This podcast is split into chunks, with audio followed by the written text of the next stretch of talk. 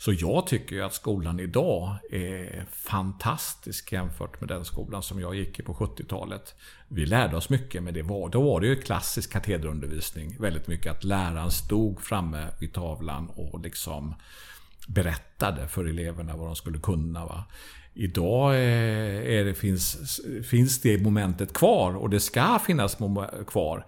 Men man har sammankopplat det momentet med interaktivitet. Och att eleverna jobbar mycket mer i dialog med läraren än vad vi gjorde. Eh, så att en lärare ska vara lärare och en lärare ska vara kunskapsförmedlare. Men det ska ske i dialog med eleverna. Eh, och eleverna ska vara medskapande. När du bygger upp en pedagogik som liksom kopplar ihop de här sakerna så blir ju utvecklingen helt magisk faktiskt. Och det tycker jag är kul att få se faktiskt. Det är jag glad för att jag är rektor. För då har jag fått se det här så ofta. Det är ingen vanlig intervju idag. Det här är en person jag tidigt ville få med i podden. Det här tar mig tillbaka till tider då jag tvekade på om någon överhuvudtaget ens ville vara med i mitt program. Bilägandet har gjort mig lat och att åka kollektivt är inte längre ett alternativ för en längre sträcka. Jag skäms lite, men känslan av lathet är starkare än klimatångesten som skapas. Förutom att vara en bidragande faktor till att jorden värms upp så finns det en annan stor nackdel med att åka bil. Parkeringen. Speciellt i Stockholm. Jag sätter mig i bilen för att åka hem till dagens gäst. Jag kommer fram och den enda parkeringen som är ledig är ett pyttelitet utrymme bakom en Porsche 911. 350 hästar, ren lyx. Jag stannar upp och jag tänkte en sekund. Ska jag försöka klämma in min 10 år gamla Opel Astra utan någon som helst parkeringssensor bakom en lyxbil? Efter en längre betänketid kom jag fram till inte en chans att jag bangar. I och med att jag inte har några parkeringssensor använder jag reflektionen från glasfönstret som finns till höger om bilen. När jag är halvvägs upptäcker jag att det är två par i restaurangen som observerar mitt försök till den här väldigt riskfyllda fickparkeringen. Det här förändrar ju egentligen ingenting, men det blev lite mer pirrigt. Jag lyckas till slut parkera utan problem och gå stolt ut ur bilen. Den ena tjejen och jag får ögonkontakt och hon ler mot mig och ger mig tummen upp samtidigt som hon har kebabsås runt munnen. Hela den här situationen fick mig att tänka. Den påminner mig om hur det är att arbeta som rektor.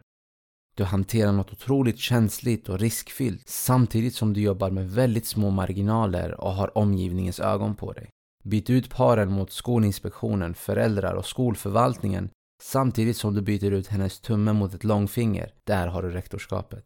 Rektorns viktigaste uppgift är att skapa strukturer och förutsättningar för sina lärare samtidigt som hållbar arbetsmiljö är grunden för bra pedagogik. Han är starkt övertygad om att tro på professionen kommer stärka både rektor och lärarskapet. Han heter Alf Solander. Han är lärare, skolledare och författare. Han arbetar idag som rektor i Tumba gymnasium och fortsätter skriva böcker vid sidan av sitt arbete. Temat för dagens avsnitt är konsten att leda en skola. Du lyssnar på podden Pedagogik och ledarskap. Mitt namn är Hedi Mubaras.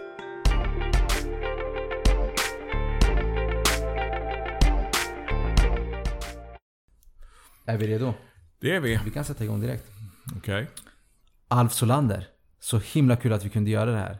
Det finns en intressant story bakom att du är med. Du var bland de första gästerna jag faktiskt ville ha med egentligen. För jag såg din bok på Lärarförlaget, mm. Konsten att leda skola. Och då tänkte jag att den där killen måste jag ha med. Men du var på semester. Mm. Men äntligen kunde vi göra det nu. Så välkommen till podden och jag är väldigt taggad att du är här. Okej, okay, stort tack. Du har arbetat som skolledare på olika nivåer i 20 år. Innan det har du även varit lärare. Jag brukar alltid ställa den här frågan till gästerna och det är Hur kom du in i skolans värld? Ja, alltså från början så handlade det just om att jag blev lärare. Och det var eh, inte mitt första val i livet. Mitt första val var faktiskt att bli författare. Eh, så när jag var ung, det vill säga mellan 20 och 30 om man betraktar det som ungt. Så dels pluggade jag i Uppsala eh, och dels så reste jag jättemycket. Och dels så försökte jag skriva eh, helt enkelt. Eh, så i många år så, så levde jag ett ganska mycket eh, vagabondliv helt enkelt. Och bodde i Berlin och reste i Asien. Och lift, jag liftade till Indien faktiskt en gång i tiden. Eh, men eh, jag träffade min exfru, höll jag på att säga. Eh, vi var inte gifta men vi var tillsammans i 24 år. Eh, och när eh, vi fick vårt första barn då, då var jag drygt 30 och hon närmare 30. Och då kände ju jag att det var dags att faktiskt bli någonting. Och då hade jag en halv lärarexamen. Från att ha läst i Uppsala teologi och litteratur och sånt där. Så då blev det helt enkelt så att jag läste in min lärarexamen och sen fick jag jobb då som 37-åring på Fryshuset. Mm. Nu har jag intervjuat en annan rektor mm. och jag själv har varit i tankarna om att ansöka om en rektorstjänst.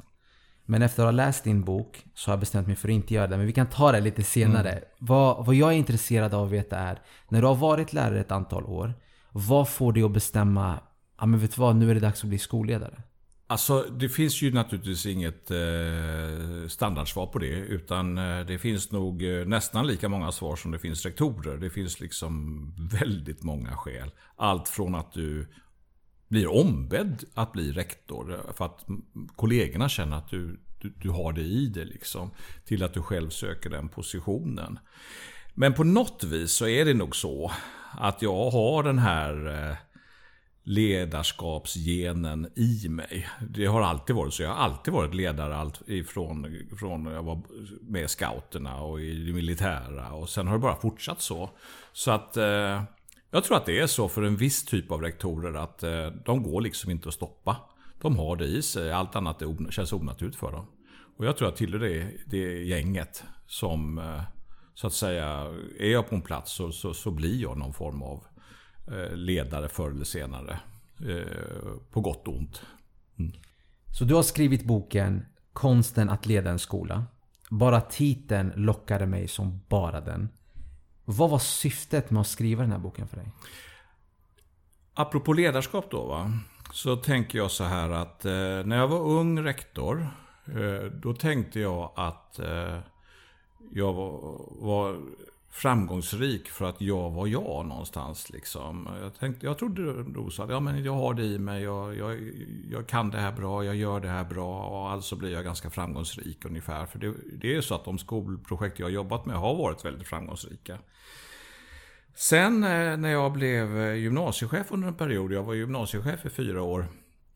Då eh, fick jag liksom mer tid att reflektera. Och plötsligt så började jag förstå saker och ting. Jag träffade en eh, psykolog som heter eh, Oskar Ökvist och som har skrivit flera böcker om något som kallas för systemteoretiskt ledarskap. Eh, och på något vis så förstod jag ju att det var ju inte jag, för att jag, jag är jag. Det var inte det som gjorde att, att det gick bra. Utan det var ju för att jag gjorde rätt saker. Och när jag var ung så tror jag att jag intuitivt gjorde mycket rätt. Eh, men nu efteråt så har jag ju förstått att, att det är precis så man ska göra och att det vilar egentligen i någonting som man skulle kunna kalla för systemteori. Alltså synen på hur organisationer fungerar, hur man får med sig människor, hur man skapar acceptans för idéer, hur man skapar engagemang, hur man fångar upp människors drivkraft och lust och sådana saker.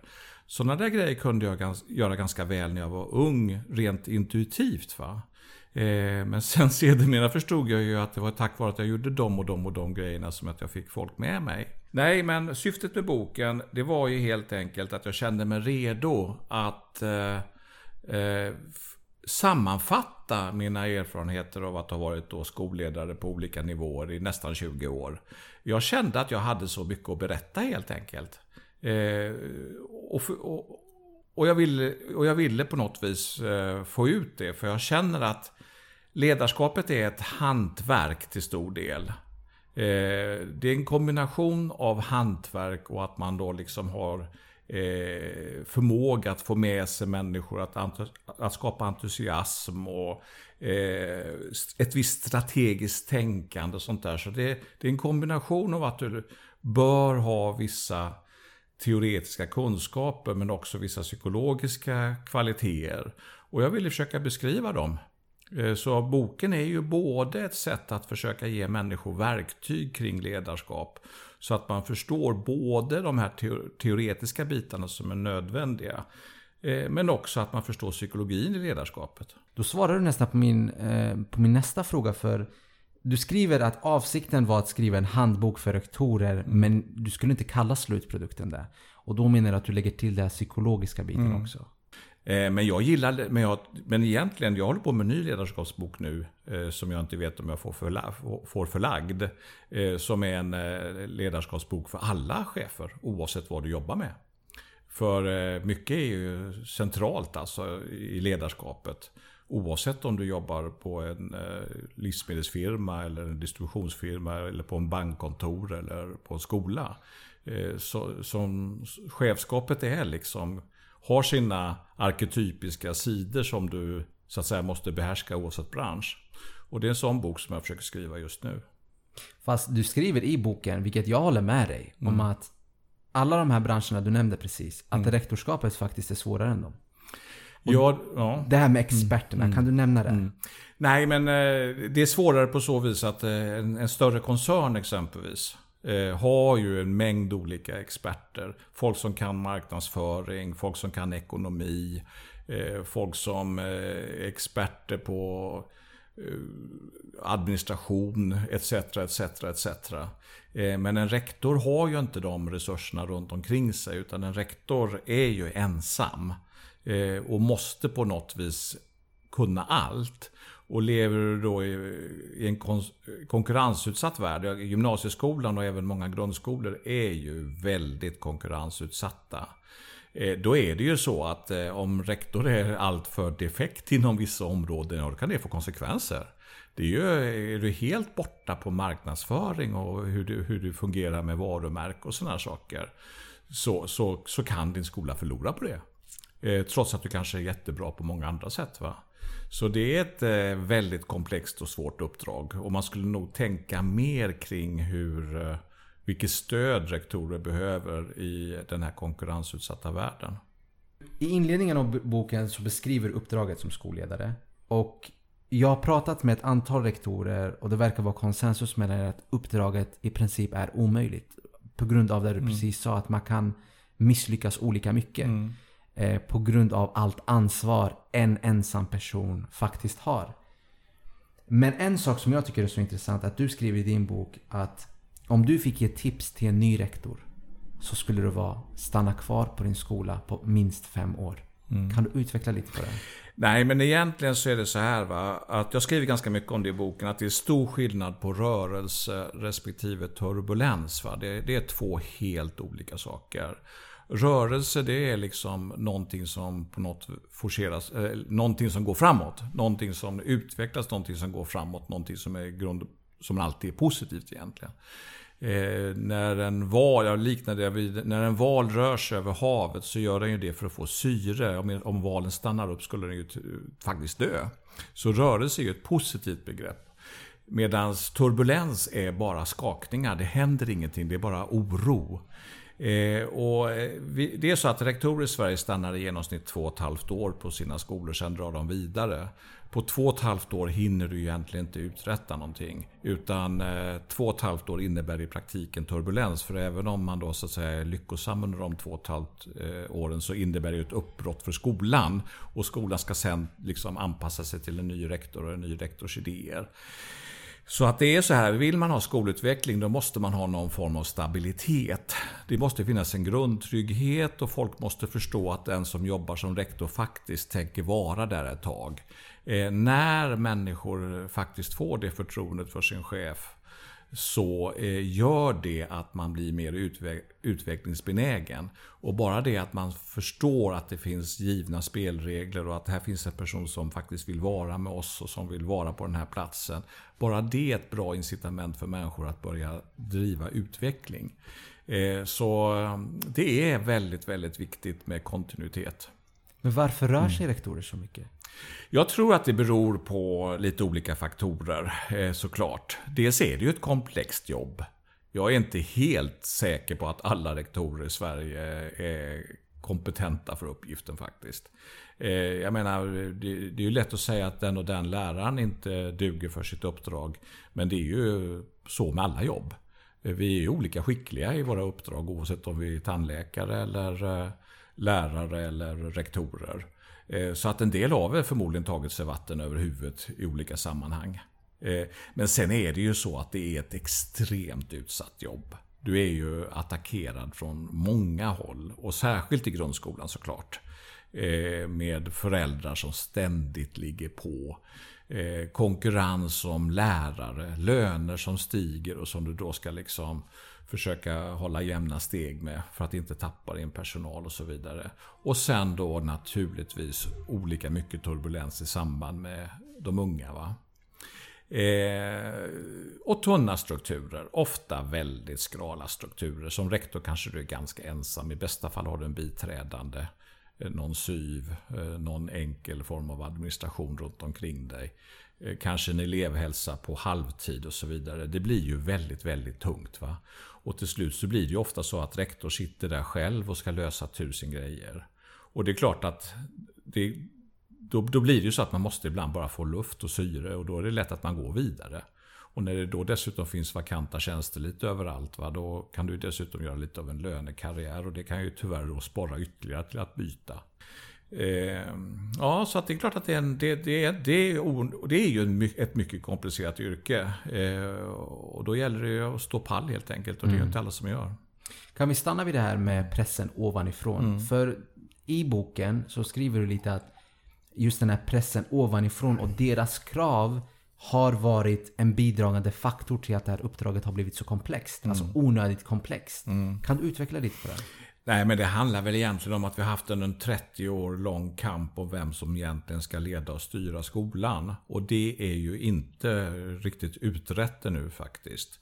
Du vet ju säkert att skolan kommunaliserades på början av 90-talet och att kommunerna fick över huvudmannaansvaret för kommunala skolor. Eh, sen har det ju gått lite si och så eh, med skolans utveckling sen dess. Eh, och det har ju i sin tur gjort att staten har blivit allt mer engagerad i form av eh, skol, eh, Skolverket har ju engagerat sig kraftfullt de senaste åren med att försöka hjälpa rektorerna inom situationstecken. Och så har vi då såklart också Skolinspektionen som ligger på. Och så har vi en mängd, en mängd faktiskt statsbidrag som ska då som syftar till att liksom skapa eh, olika effekter ute i skolorna. Eh, så det betyder redan där har du en slags maktkamp mellan eh, den kommunala huvudmannanivån med den lokala politiken och staten. Eh, och rektor på något vis eh, står ju här eh, lite som en eh, åsna mellan två hötappar och vet ibland inte vem man ska lyssna på. Eh, så, ja, så det är ju komplicerat. Och skollagen har ju då, 2010 kom väl den va, skollagen. Den har ju förtydligat rektors roll kraftigt. Eh, så idag eh, är det ju ganska tydligt i skollagen att en rektor ska ha ett starkt mandat och vara ansvarig för sin enhet och sin skola. Eh, och ha väldigt kraftigt och bra handlingsutrymme. Eh, men mentalt har ju det på tio år inte slagit igenom helt utan det finns ju fortfarande eh, förvaltningschefer och koncernchefer som upplever att de på något vis är eh, rektors... Att de på något vis utgör någon form av rektorskap.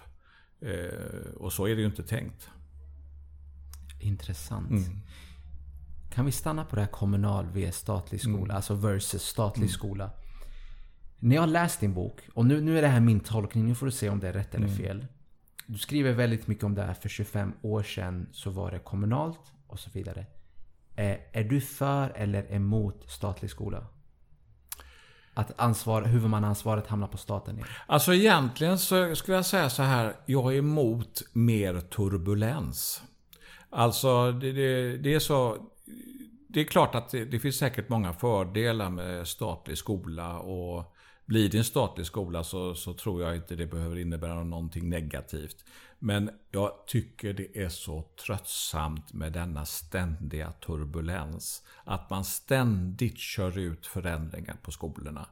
Och ständigt skäl lärarnas energi. För det är inte bara, okej okay, nu pratar vi om mig som rektor och hur jag ser på rektorsuppdraget. Men faktum är ju att alla de här förändringarna drabbar lärarna. Och när det drabbar lärarna så drabbar det ju eleverna. Eh, och man kan tycka en sån grej som nu regeringen kör med att man vill gå över till ämnesbetyg snarare än kursbetyg. Eh, det finns ju naturligtvis jättemycket bra med de tankarna.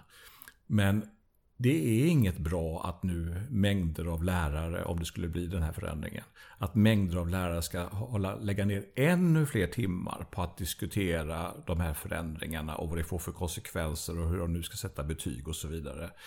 För det skäl energi från undervisningen och det skäl energi från eleverna. Så vi kan säga som så att vad skolan behöver, precis som vi behöver kontinuitet i, när det gäller personal och ledarskap och så vidare, så behöver vi också en form av kontinuitet när det gäller lugn och, och färre förändringar. För om skolan får mer arbetsro, då kommer det också ske mer utveckling.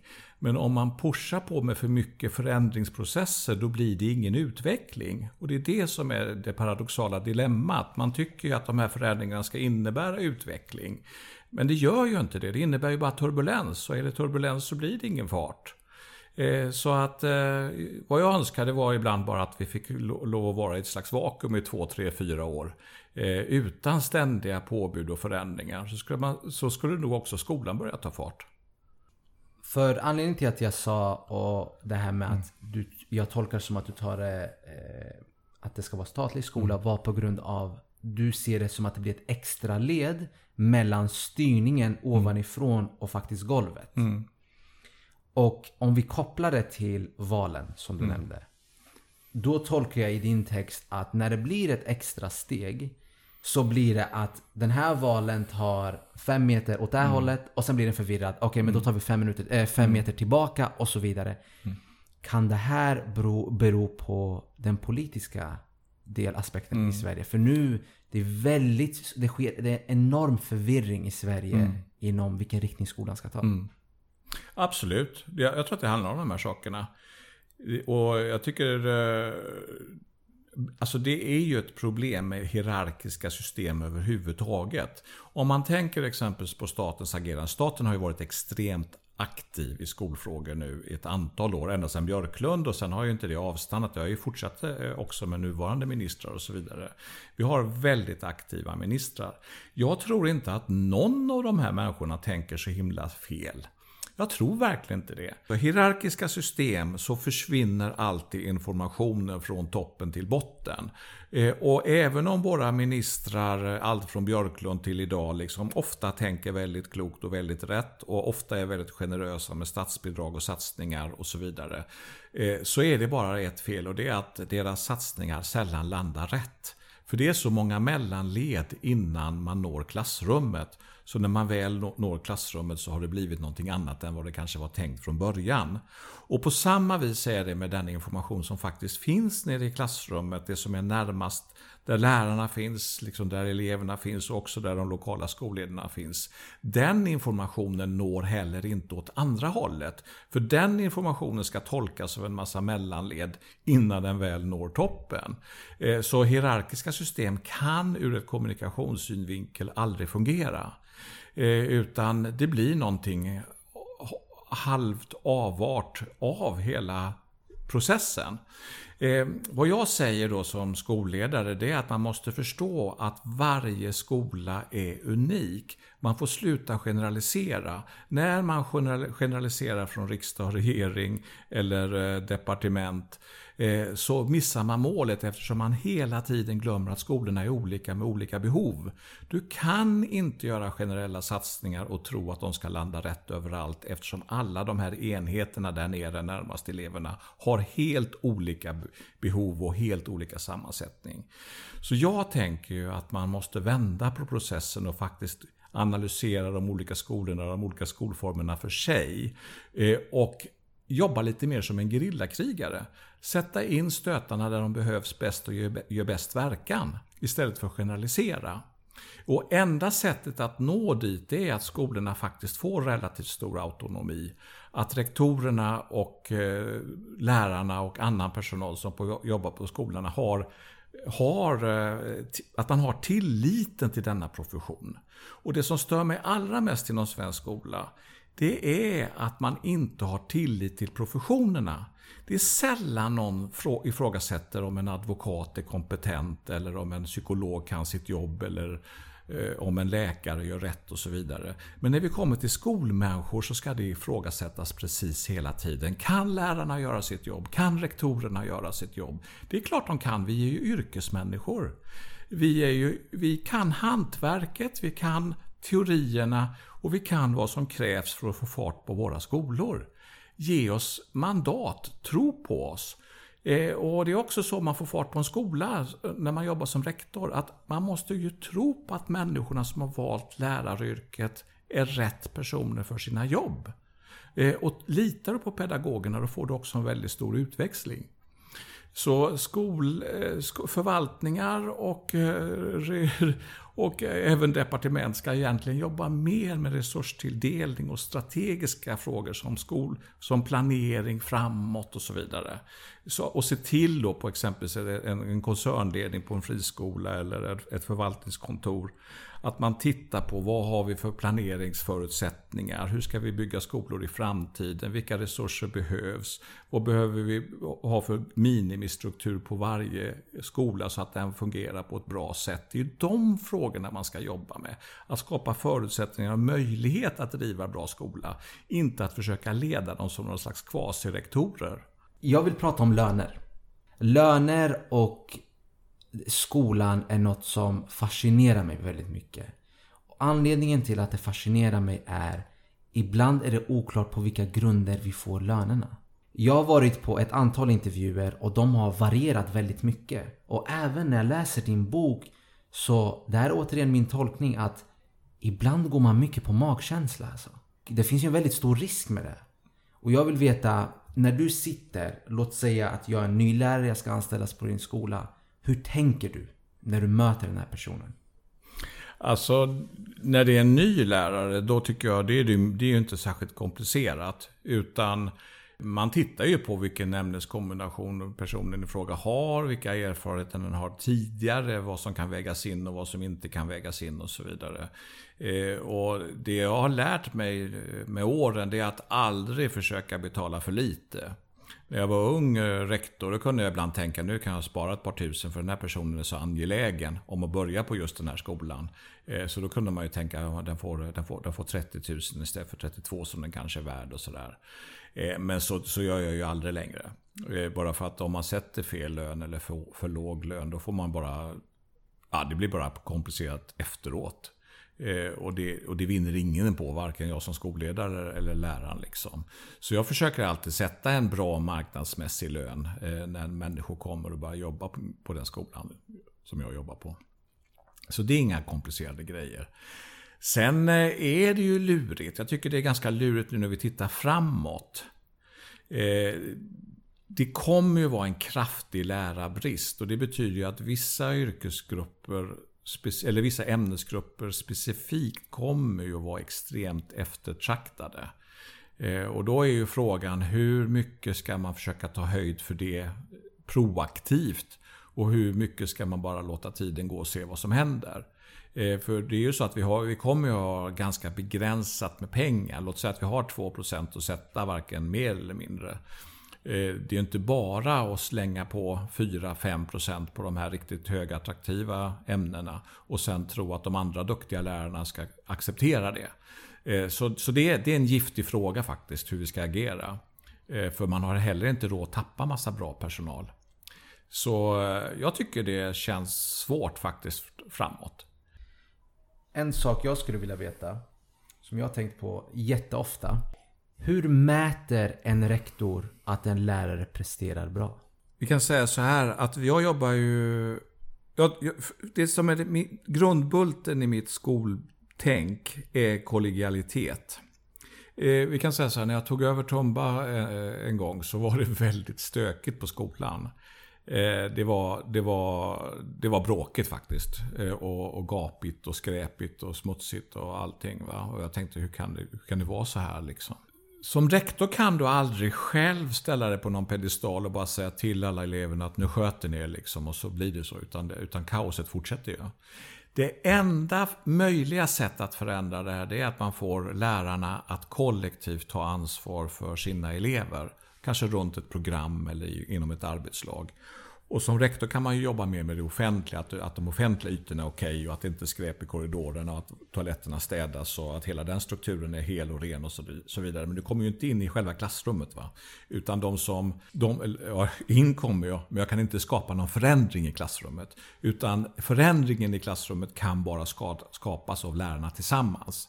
Och en lärare ensam kan inte förändra en, en dysfunktionell klass. I alla fall inte på gymnasiet där man springer mellan lektioner hela tiden. Utan där måste gruppen som jobbar runt lärarna ta ansvaret. Vi var ganska duktiga på det. Vi märkte att vi fick lärarna att liksom vilja ta det här ansvaret. Vi backade upp dem, vi gav dem resurser.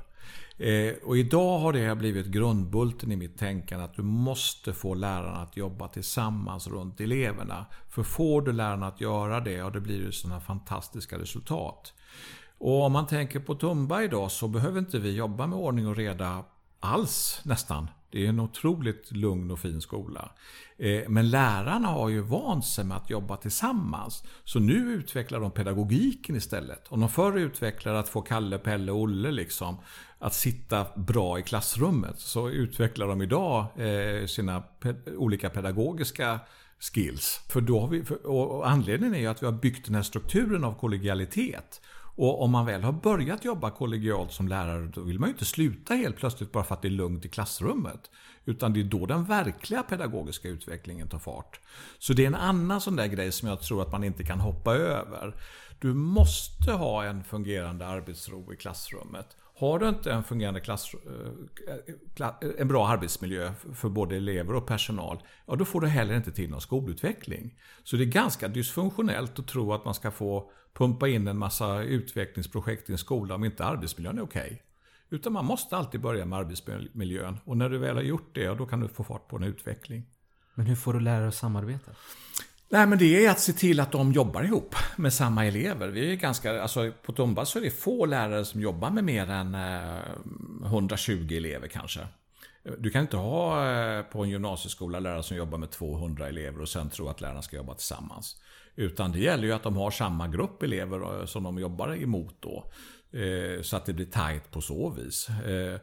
Och sen att man sitter tillsammans i arbetslagen och det gör man ju, eh, så, att man har, så att man har de här eh, och sen måste man vara noga med att strukturera så att man har eh, gemensamma arbetstider för, för överläggningar och pedagogiska diskussioner och sånt där.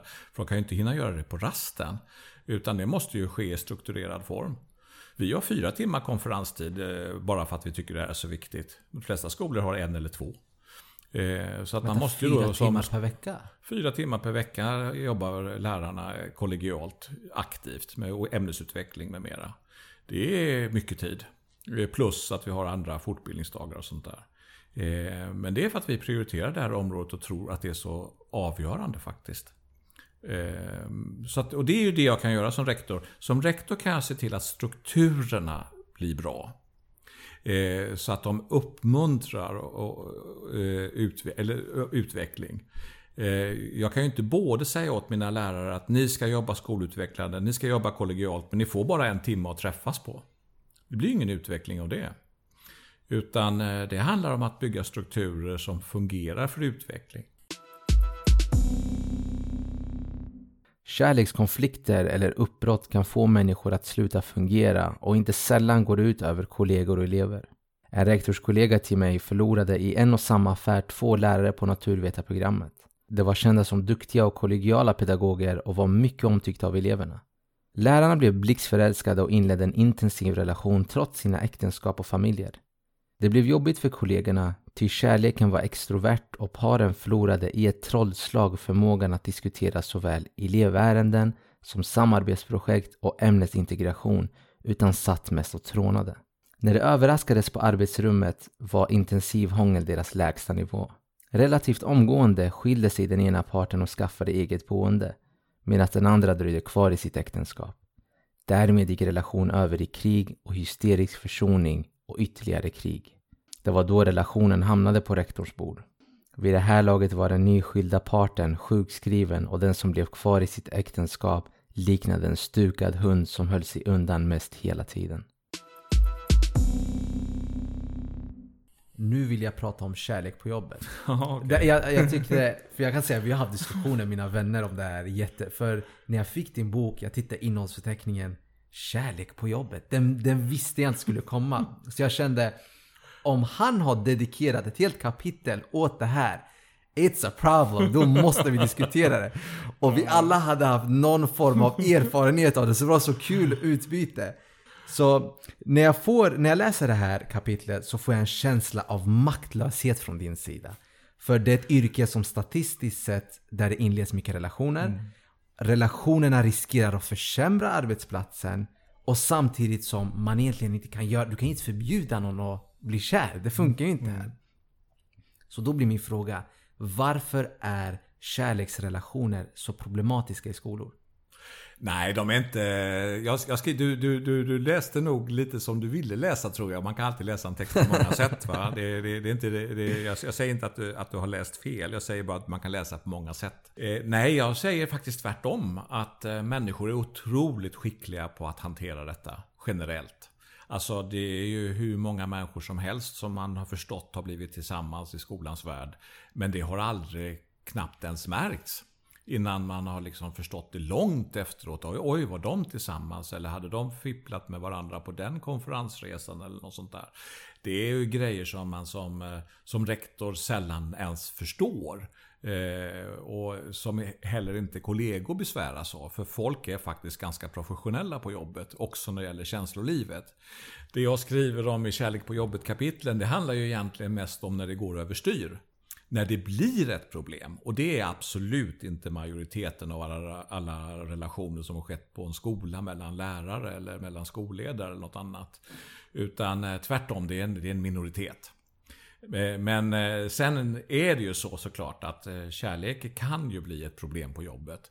Och sen har jag ju då med ett antal exempel på situationer som jag har hämtat ur mitt yrkesliv eller från kollegors yrkesliv. Eh, där de här olika eh, grejerna har fått mer eller mindre stora konsekvenser. Håll mattelärarna isär från varandra skulle jag säga. De är svåra att få tag i. Nej, men det kan ju vara som jag skriver. Det, det, det, är ju sådana saker. Alltså att man kan förlora personal på grund av detta. Va?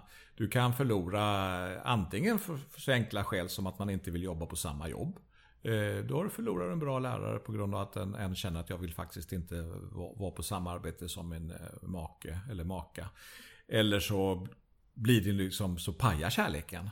Eh, det spricker och det blir värsta uppslitande dramorna och du kanske förlorar bägge två för alla hinner, de hinner göra bort sig så himla mycket i kollegiet så att de vill, vill inte vara där mer. Mm. Så man förlorar två jätteproffsiga lärare. Jag har varit med om det mesta faktiskt. Eh, när det gäller de här grejerna. Men som sagt var, det, jag tycker absolut inte att lärare ska vara rädda för att bli kära i varandra på jobbet. För de flesta sköter det alldeles perfekt. Jag håller inte med. It's the worst idea ever. Jag håller inte med. Men jag, jag undrar, har du någonsin haft diskussion med två lärare? Att så här, det har gått överstyr och då sitter du bara där. Rolf och Anna, keep it in your pants. Så här, det räcker nu. Har du, har, har du varit tvungen att ha den där jobbiga konversationen? Ja, faktiskt. Eh, men det är mer, eh, jag tänker mer, jag kan inte liksom, det blir alltid lurigt när jag pratar om de här sakerna eftersom eh, folk som känner mig kan ju börja liksom räkna ut att det måste handla om dem och dem och dem mm. och dem liksom. Men jag har absolut varit med om ganska besvärande situationer. Och tyvärr har de ju slutat med att personer har, grund och botten dukt, eller det är kanske inte någon tragedi egentligen. Ja, de har ju fått jobb på andra platser och gjort ett bra jobb där såklart. Eh, men eh, i korta perspektivet har det varit problematiskt. Eh, det har det varit. Och, och, och sjukskrivningar. Olycklig kärlek som har slutat med sjukskrivningar så att eleverna knappt har fått ut sina betyg och sånt där. Jag menar, när man har jobbat 20 år som skolledare så, så är det ju bara så att man har fått uppleva ganska mycket eh, mellan varven. Men som sagt var, jag tycker absolut inte att det här är ett stort problemområde. Eh, men eh, jag skrev det för att jag ändå tyckte det var lite kul att lyfta fram det. Ja, helt ja. rätt. Helt rätt. Lyfte boken. Det det var kul. Men det finns ett problem som gäller alla när det gäller kärlek, alltså alla relationer. Och det är, vi säger att du och jag är kompisar på jobbet, okej? Okay? Jag säger alltid dig, du säger alltid mig på jobbet. Sen börjar jag träffa receptionisten. Mm. Och då kan inte du lita på mig längre. Då vet mm. du att jag kommer säga allt igen. Eller du mm. vet inte. Ja, ja, ja. Det blir så väldigt svårt. Kan jag lita på Heddy? Vänta, förut visste jag att det bara var han, men nu... Ja, pillow talk. Han kommer säkert säga det till henne Just. också. Så där Nej, finns men ett alltså problem. Det, men det, då, då, är, då, ska man väl tänka lite sådär fyrkantigt tycker jag. Alltså står, som, som, som, jag tycker man ska tänka, är det här olika beroendeställningar? Är det här olika maktnivåer inom systemet? Eh, det är väl klart att det är inte bra eh, om en rektor har en relation till en lärare. På, du tog ju ett på, sånt exempel. Ja, men, ja, men det är ju inte... Det är ju inte ja, just det, jag har med mig ett sånt, ett sånt exempel. Och det är ju inte bra. Det blir ju väldigt mycket turbulens kring en sån sak. Nej, men det, och, då, och då måste man ju, då måste ju någon, om inte man själv har för vett att agera professionellt, ja då, då, hoppas man ju att en eh, skolchef kliver in och säger att nu får vi ändå liksom styra upp det här. Nu kommer vi byta ämne helt, mm. även om jag skulle vilja prata om det här hela avsnittet. Men lojalitet. Mm. Hur skapar du lojalitet i en bransch som går i motsatt riktning? För jag, min plånbok tjänar på att jag byter arbetsplats. Mm. Så hur skapar du lojalitet för mig att stanna? Ja, genom att ge dig bra verktyg, bra förutsättningar. Det är, det är ju rektors nästan viktigaste jobb. Att det finns bra förutsättningar för pedagogen att göra ett bra jobb. Och sen får man heller inte snåla. Du måste inte ligga högst i lön. Eh, men du får inte heller vara i så stor diskrepans mellan lönerna som du ger och som man kan få på andra skolor. Utan du måste helt enkelt tänka lite smart. Att, att du, du, kan ligga under liksom ett maxtak bara för att du inte har råd att betala den här maxsumman. Eh, men du kan inte ligga så långt under att att det blir provocerande att vara kvar i organisationen. Eh, men om du ser till att människor har bra, en bra arbetsmiljö, har bra förutsättningar att vara pedagoger och så vidare. Då ökar ju chansen att de stannar på sin arbetsplats. Eh, men det är också viktigt att de har en, en, en, en kollegial kontext. Jag tror att ensamtiden för lärare är väldigt, eh, eh, har passerats. När jag träffar yngre pedagoger idag så känner jag att flertalet av dem ändå tycker om att ha kollegor omkring sig. De är inte de här ensamvargarna som kanske gäller min egen generation och äldre generationer i samma utsträckning. De finns ju, det finns ju ensamvargar i alla generationer, det är inte så. Men jag tycker att eh, de lärarna som kommer från lärarskolan idag är mer kollegialt inriktade. Eh, ska de vilja stanna i skolans värld, ja då gäller det ju att bygga kollegialt fungerande system. De kan ju inte komma ut i en verklighet som är någonting helt annat. Så du måste bygga de här systemen som gör att människor känner att de kan göra ett bra jobb och du måste betala marknadsmässiga löner. Gör du det så stannar människor på sitt jobb för det är inget självändamål att byta hela tiden. Mm. Eh, och trivs människor och känner att de har andra spännande och bra kollegor som vill ungefär samma sak och som har ungefär samma passion för yrket och så vidare. Då byter man ju inte till en annan skola. Utan då vill man ju vara kvar där. Jag menar, det är ju egentligen samma i alla sammanhang. Du, jag menar, trivs du med människor, ja då vill du vara kvar i den kontexten normalt sett. Eh, men du kan ju heller inte behandla människor illa va? lönemässigt exempelvis. Utan du måste ju våga vara marknadsmässig. Struktur och lön. Mm. Det låter faktiskt rimligt. För det är att byta skola. Nu har jag på grund av personliga omständigheter bytt skola några gånger. Det är otroligt jobbigt. Mm. Det är inte kul som lärare. Du börjar om från början. Mm. Även fast jag är rätt snabb på att lära känna eleverna. Nu har jag varit på min nuvarande skola i snart ja, snart 7-8 månader. Och det är nu jag börjar bli varm i kläderna och nu mm. känner jag, nu kan jag alla namn och så vidare. Och på grund av att jag vill bo i Stockholm så är det snart dags igen. Mm. Då får jag börja om det där. Så mm. jag köper det. Att jag tror nästan strukturen är viktigare än lönen. Mm. För många lärare tror jag har ännu svårare med det här med eleverna. Att det mm. tar tid. Det betyder inte att de är sämre lärare. Utan det tar tid för dem att connecta med eleverna. Och har de redan strukturerna med kollegorna de connectar med eleverna då tror jag inte lönen blir lika, alltså mm. 5000 vad ska jag med det till när jag ändå mår bra här? Mm. Så jag köper det. Ja, men som sagt jag tycker nog inte man ska heller... Eh, det får inte vara för stor skillnad säger jag ju hela, hela tiden här. Alltså du ska inte...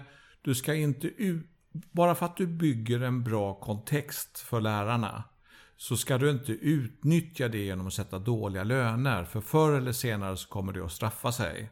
Utan eh, du måste ändå tänka att eh, lärarna ska ha det lärarna ska ha. Men samtidigt ska man inte gå i fällan och betala de här fantasibeloppen. För de som gör det är ju i allmänhet eh, rektorer på ganska dysfunktionella skolor som har extremt svårt att hitta personal. Och då för att försöka lösa det så betalar man de här galna lönerna. Men jag vet inte hur många lärare jag i mitt liv har tagit tillbaks till Tumba gymnasium. Som har testat det här. De har gått till en skola, de har fått några fler, mer tusen i lön. Men kontexten har varit så jobbig så de har valt att komma tillbaks. Det är många faktiskt. Eh, för det är, det är allra viktigaste det är arbetsmiljön. Eh, och att du känner att du utvecklas som pedagog. Alltså du ska inte stanna i ditt yrke, du ska fortsätta utvecklas och bli bättre. Det är det allra viktigaste. Men samtidigt så ska du ju tjäna marknadsmässigt. Eh, det tycker jag är en hederssak faktiskt. Är du en duktig pedagog och gör ett bra jobb, då ska ju inte du eh, få eh, sämre lön än andra rent generellt. Jag har en fråga till dig och det är ramtiden. Mm. Jag har märkt att rektorer tolkar ramtiden olika. Mm. Jag är en person som, när jag gör mitt jobb, och nu, vi säger vi tar en tisdag. Vi har inga möten. Jag har mitt schema och min ramtid är till 17 säger vi. Men jag är oftast väldigt snabb på min planering. Jag har oftast väldigt struktur och koll på vad som kommer under veckan. Mina prov är oftast väldigt snabbt rättade. Bör jag, även om jag är klar vid två, stanna kvar till fyra? Det tycker jag. Om, det, om, du har ritat om du har bestämt dig för den ramtiden. Då tycker jag det. Eh, för det handlar, inte, det handlar om det, att nu beror det ju på vad man bygger för skola. Men jag bygger ju skola som går ut på att kollegor ska kunna träffa kollega och att elev ska kunna träffa lärare. Alltså att det finns en möjlighet, alltså att, bygga, att det är ett relationsbyggande på alla plan. Och det finns ju hur mycket forskning som helst som visar att när du bygger relationer inom skolan, då blir det också väldigt effektivt. Va? Både ur ett eh, elevsynpunkt men också ur en kollegial synpunkt. Eh, så det är klart att dina kollegor måste ju veta när du är på jobbet så att de kan träffa dig och mötas och diskutera saker och utveckla saker tillsammans. Och på, på samma vis måste ju eleverna, måste du finnas där för eleverna. Sen kan man debattera andra saker tycker jag. Så att jag vet inte om ramtiden... Eh, jag hade en fundering så här, jag undrar om man skulle kunna få med sig lärare på att de undervisar två timmar mer men har 30 timmar ramtid. Vet, de har, det finns ju en slags underförstådd USK, så de flesta mm. lärare undervisar ju typ 535 timmar eh, om året och det är mm. ungefär 16, 17, 18 timmar beroende på skolform. Eh, och, eh, men de flesta på gymnasiet undervisar på en kommunal skola runt 16 timmar i veckan står de i klassrummet. Då satt jag och funderade, så här, kan, skulle man kunna få människor att undervisa 18 timmar? Eh, Vad får man tillbaka istället? Då? Och istället då eh, sänka ramtiden till 30 timmar exempelvis. Så att de kan gå hem klockan två på tisdag. Om man skulle vilja. Det hade jag hellre gjort. Ja, jag tror att många skulle ha gjort det. I alla fall, sen kanske min sambo som är lärare, hon tyckte det var ett otroligt värdelöst förslag. För hon menar på att man är så utmattad av undervisningen så att man pallar inte mer undervisning i klassrummet. Men jag tror att man kan diskutera sånt i alla fall. För det är ju inget självändamål att lärare är kvar i skolan. Men har man gjort ett avtal och kommit överens om att ramtiden är 35 timmar, ja då ska den banne mig vara 35 timmar så att man har tid med de här att man som rektor kan lägga in, vi har exempelvis fyra timmar som jag sa, eh, kollegial tid. Eh, som ligger inne på då så att alla har, allas ramtid omfattar de här fyra timmarna då. Eh, ja, och det skulle inte finnas möjlighet till att göra sådana saker om man inte hade någon ramtid. Så jag tycker den ramtid som är bestämd, den gäller. Men sen skulle jag som skolledare kunna tänka att ramtiden skulle kunna vara kortare. Men eh, det är ju en förhandlingssak såklart. Som man skulle kunna göra i olika lokala avtal. Jag avslutar varje podd med två frågor. Mm. Och det är, vad innebär pedagogik för dig? Jag kan säga att jag har ju väldigt många duktiga pedagoger på min skola. Det, och, det, och jag förstår bättre idag vad som är god pedagogik än när jag var lärare själv. Bara för att när jag var lärare själv då, liksom, då körde jag ju mitt race och var ganska inkapslad i det. Nu har jag fått gå runt och, och, och sitta med på massvis av lektioner och nu förstår ju jag vad som eh, fungerar. Eh, och det som funkar utmärkt på alla elever oavsett om de går på ett IM-program och ännu inte är behöriga till gymnasiet eller om de går på ett naturprogram.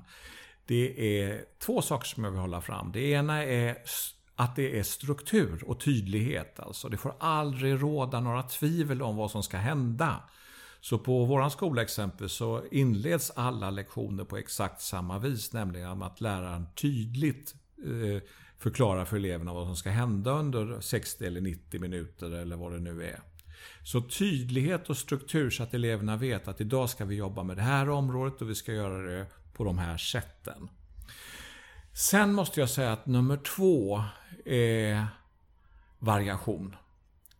Det är så effektivt och du vet det finns ju massvis med varianter nu. EPA är ju en sån här klassisk. Älskar nu, ja, det, men den är ju jätteeffektiv. Alltså detta att, att det finns en variation. Men variationen ska också vara ganska eh, välstrukturerad och samma jämt. Eleverna ska veta att nu gör vi det här, sen jobbar vi, för, nu jobbar vi enskilt kanske. Ja, nu jobbar vi i par sen efter det och sen så kommer vi ha en gruppdiskussion och sen jobbar vi enskilt igen. Det ska inte hålla på att laboreras för mycket med det utan man ska ha ungefär samma vari man ska ha samma variation. Men det ska vara variation? Ja, det ska vara variation och den ska vara samma. Eh, det, det, är lite förenklat men det är ändå lite det det handlar om va? Variation med struktur? Varia ja, så kan man också välja det. Men det är effektivt. Så fort du börjar variera eh, och också engagera eh, människor Eh, så händer det saker. Ja, det är fantastiskt faktiskt. Jag, jag, jag, kan nästan inte fatta att det går att lära elever så mycket. Jag tycker det finns inget mer underbart för en rektor än att träffa en naturklass. Det är nästan det mest frapperande exemplet, för det är så hårt tempo på ett naturprogram.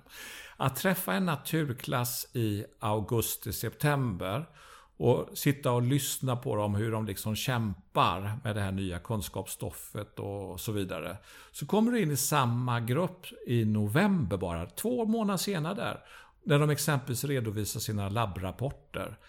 Det går inte att fatta att de har lärt sig så mycket. Det är en enorm kunskapsutveckling när, när skola funkar som bäst. Eh, och det är ju fascinerande alltså. Så skola är ju det finns ju en anledning att vi har skola. Det, skola är ett väldigt effektivt sätt. Eh, och har varit det i ett par tusen år åtminstone. Eh, och det kommer att finnas det i framtiden också. Jag tror inte vi aldrig kan ersätta det helt och hållet med, med digital undervisning eller med distansundervisning. Det kan funka för att det behövs i olika situationer. Det kan funka eh, högre upp men inte lägre ner. Nej, och, men just det här seminarieformen från Sokrates tid, den kommer att ha en viss funktion även i framtiden. Antingen det gäller att skapa labbrapporter eller om det gäller att diskutera politiska problem. Eller att lära sig språk. Eh, det, det, är häftigt faktiskt eh, med, med att se hur människor kan utvecklas kunskapsmässigt så fort jag fattar det nästan inte. Eh, faktiskt. Så jag tycker ju att skolan idag är fantastisk jämfört med den skolan som jag gick i på 70-talet. Vi lärde oss mycket, men det var, då var det ju klassisk katederundervisning. Väldigt mycket att läraren stod framme vid tavlan och liksom berättade för eleverna vad de skulle kunna. Va? Idag eh, är det, finns, finns det momentet kvar och det ska finnas kvar. Men man har sammankopplat det momentet med interaktivitet. Och att eleverna jobbar mycket mer i dialog med läraren än vad vi gjorde. Eh, så att en lärare ska vara lärare och en lärare ska vara kunskapsförmedlare. Men det ska ske i dialog med eleverna. Eh, och eleverna ska vara medskapande. När du bygger upp en pedagogik som liksom kopplar ihop de här sakerna så blir ju utvecklingen helt magisk faktiskt. Och det tycker jag är kul att få se faktiskt. Det är jag glad för att jag är rektor. För då har jag fått se det här så ofta. Jättebra. Mm. Sista frågan. Vad innebär ledarskap för dig? Ledarskap är att få, få människor att dra åt samma håll. Eh, men du kan heller inte få människor att dra åt samma håll om de inte upplever det meningsfullt. Eh, bara för att jag säger gå dit så betyder inte det att människor eh, går dit. Och gör de det så kanske de släpar benen efter sig. Eh, utan jag måste få som ledare få människor att förstå att varför de ska gå ditåt. Eh, och det gör att man måste jobba med delaktighet. Man måste jobba med medskapande. Men när du gör det, då får du faktiskt människor att vilja förflytta sig mot samma håll. Eh, och det är ett ledarskap, det tycker jag är för mig ledarskap. Jag brukar, jag brukar ofta säga det, tro inte att någon människa utbildar sig 5-6 år på universitetet bara för att lyda. Det händer inte liksom. Det är inte därför man väljer läraryrket. Men det betyder ju heller inte att man inte vill nå framåt. Eh, och att man gärna ser vinster av att man gör det tillsammans med andra och så vidare. Så ledarskap är liksom att försöka fånga in all den här energin och försöka få människor att vilja gå ungefär i samma riktning mot ett gemensamt mål. Eh, så det, det, det, det är i alla fall en väsentlig del av skolans ledarskap. Eh, vågar jag påstå. Detta att eh, se till att eh, få fatt i den här energin och att den riktas mot det här gemensamma målet att eleverna ska lyckas. Så det är ju väsentligt. Sen är det massa andra saker som är viktigt i ledarskap tycker jag. Eh, man ska vara engagerad. Eh, man ska vara empatisk. Och förstå att människor är olika. Men man ska också vara tydlig och fyrkantig. Man ska vara fyrkantig som chef. Det ska vara samma regler för alla faktiskt. Oavsett om man är elever eller lärare i stort sett alltså. Eh, det ska inte finnas eh, hierarkier, att människor är olika mycket värda eller sånt där. För det eroderar ledarskap. Va? Ska du få den här gemensamma kraften, ja då gäller det att människor förstår att det, det, det är samma för alla. Så att det, det, det är massa saker man måste tänka på och utveckla. Och så måste man tänka lite strategiskt tycker jag. I alla fall som rektor är det ju viktigt att man har en tanke, en plan. Att man har tålamod. Eh, att man förstår eh, ledarskap. I ett ledarskap måste man förstå att prioritera. Jag menar, kommer man som rektor till en skola då kanske man genast ser 20 områden som borde utvecklas. Eh, men, men det kan du inte fokusera vid. 20 områden klarar ingen människa av att liksom omfatta samtidigt. Du får välja ut tre kanske.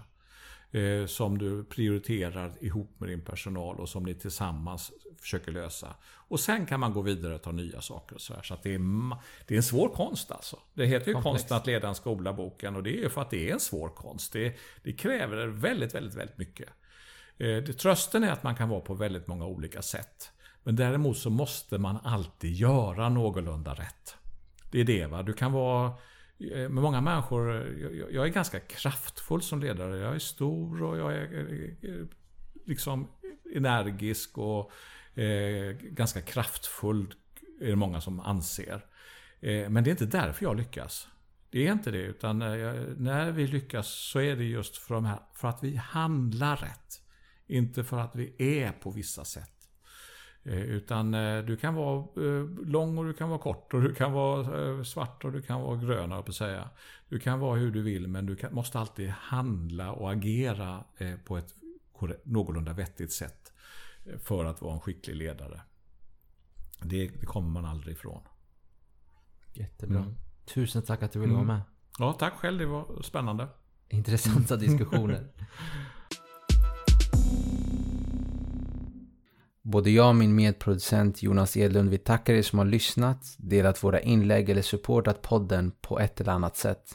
På grund av sjukdom tog det en hel del tid att klippa det här avsnittet. Därför vill jag tacka dagens gäst Alf, dels för att ha deltagit men framför allt för att ha varit så himla tålmodig med mig. Till dig som lyssnat, vi ses snart igen.